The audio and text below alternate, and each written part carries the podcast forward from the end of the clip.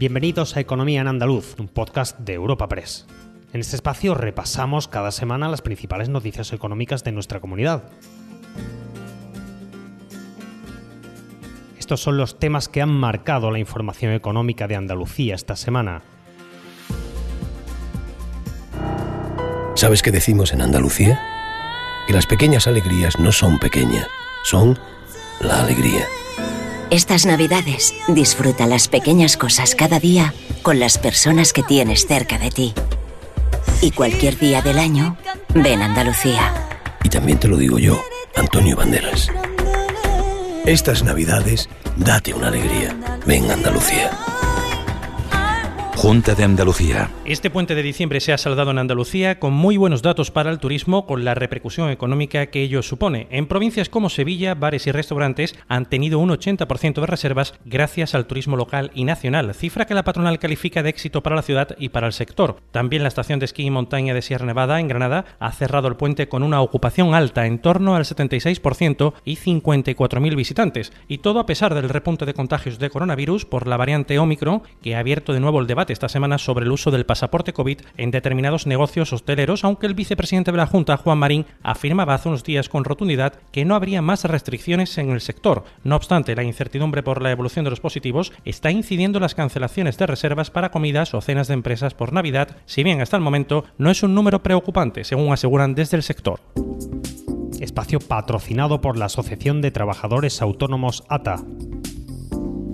El puente de la Constitución y la Inmaculada se ha saldado con muy buenos datos para el turismo en líneas generales en Andalucía. En Sevilla, por ejemplo, bares y restaurantes han superado el 80% de las reservas previstas. Según los datos facilitados por la Asociación de Hosteleros de esta provincia, ha sido el turismo nacional y el local el que ha sostenido el puente, ya que el incremento de contagios y la irrupción de la nueva variante Omicron han frenado la llegada del turismo europeo e internacional. En cuanto a ocupación, los establecimientos han rozado el lleno gracias a una oferta en la que ha coincidido la programación navideña con salidas extraordinarias de hermandades. En opinión del presidente de la patronal, solo echan en falta el turismo europeo e internacional. El sector ha apelado de nuevo a la responsabilidad y a la prudencia de clientela y hosteleros para tener una Navidad próspera, porque auguran meses duros en enero y febrero. Antonio Luque, presidente de los hosteleros de Sevilla. Se ha juntado que ha sido un puente largo, que el turismo nacional no nos ha fallado, aparte de ese turismo religioso con la salida extraordinaria tanto de la Candelaria como de la Virgen de los Reyes, de las Tunas, y bueno, solamente echando en falta ese turismo internacional y europeo que por esta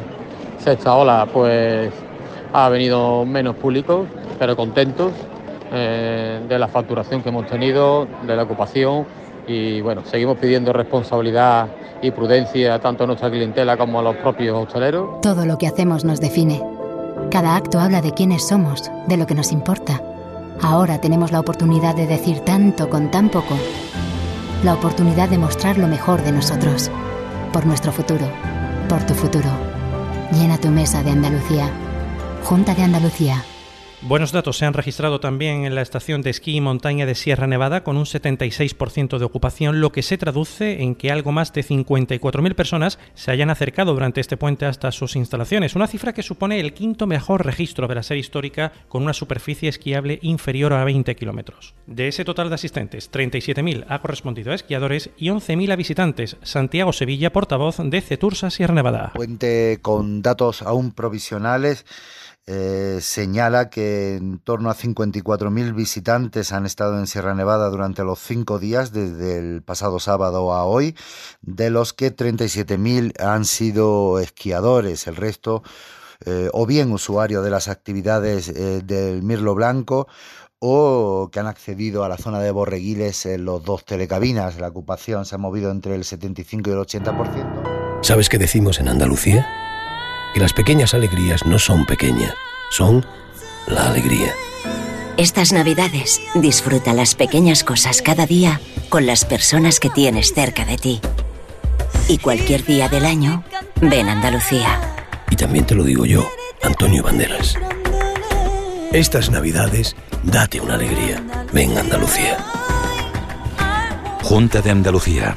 El vicepresidente de la Junta de Andalucía y consejero de Turismo, Juan Marín, vaticinaba días atrás que tanto el puente como la Navidad serían magníficos para el sector y se mostraba partidario de seguir con la línea de la recuperación, sustentada en el hecho de que el turismo, decía, está tirando del resto de actividades. Marín afirmaba con rotundidad que no habría restricciones para el sector y descartaba la posibilidad de cerrar los locales a las 11 de la noche. Eso sí, Marín se declaraba partidario del pasaporte COVID como herramienta que está pidiendo, dice, la hostelería y otros muchos sectores. Declaraciones de Juan Marín, consejero de Turismo en un encuentro informativo de Europa Press Andalucía. Pueden estar con la amenaza de que le vas a cerrar el local a las 11 o que le vas a limitar los aforos cuando hay otra fórmula que los gobiernos tenemos que implantar para que eso no suceda. Esa seguridad hay que darla.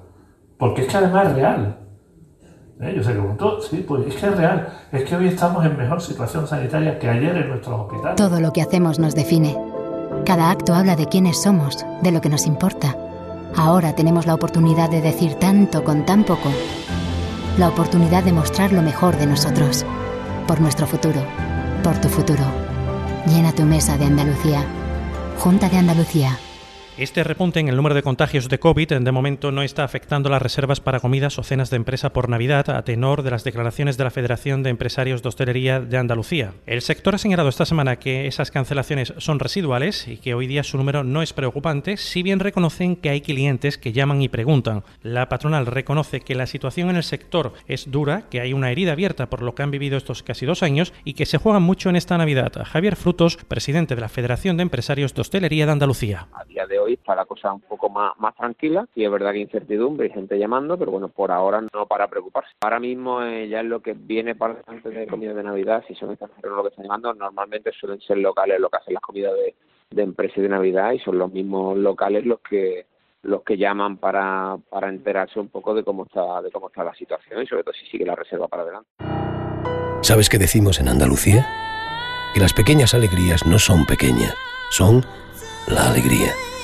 Estas navidades disfruta las pequeñas cosas cada día con las personas que tienes cerca de ti. Y cualquier día del año, ven Andalucía. Y también te lo digo yo, Antonio Banderas. Estas navidades, date una alegría. Ven Andalucía. Junta de Andalucía. Junto al comportamiento del turismo durante el puente de diciembre, las protestas del sector pesquero de Almería ha sido otro de los asuntos destacados de esta semana. Unos 400 pescadores ligados a las 24 embarcaciones que componen la flota de arrastre en esta provincia se han manifestado en contra de la política pesquera que la Unión Europea está adoptando en el Mediterráneo y no han salido a faenar. El presidente de la Federación Andaluza de Asociaciones Pesqueras y gerente de Asopesca, José María Gallart, ha explicado que de confirmarse las restricciones planteadas desde Bruselas, el 50% de la flota andaluza desaparecería en 2022 ante la falta de rentabilidad, por lo que critica nuevamente la intransigencia del comisario europeo de pesca. Además, ha reclamado mayor fortaleza al Ejecutivo Central a la hora de aunar apoyos de otros gobiernos para evitar así la propuesta de la Comisión. José María Gallart, presidente de FAAPE. Nos encontramos en un reglamento evidentemente político, nada técnico, que en los dos primeros años de aplicación no ha supuesto cerca de un 30% de reducción de esfuerzo pesquero claro, supone que los barcos, hay barcos que tienen 140, 150 días de pesca al año.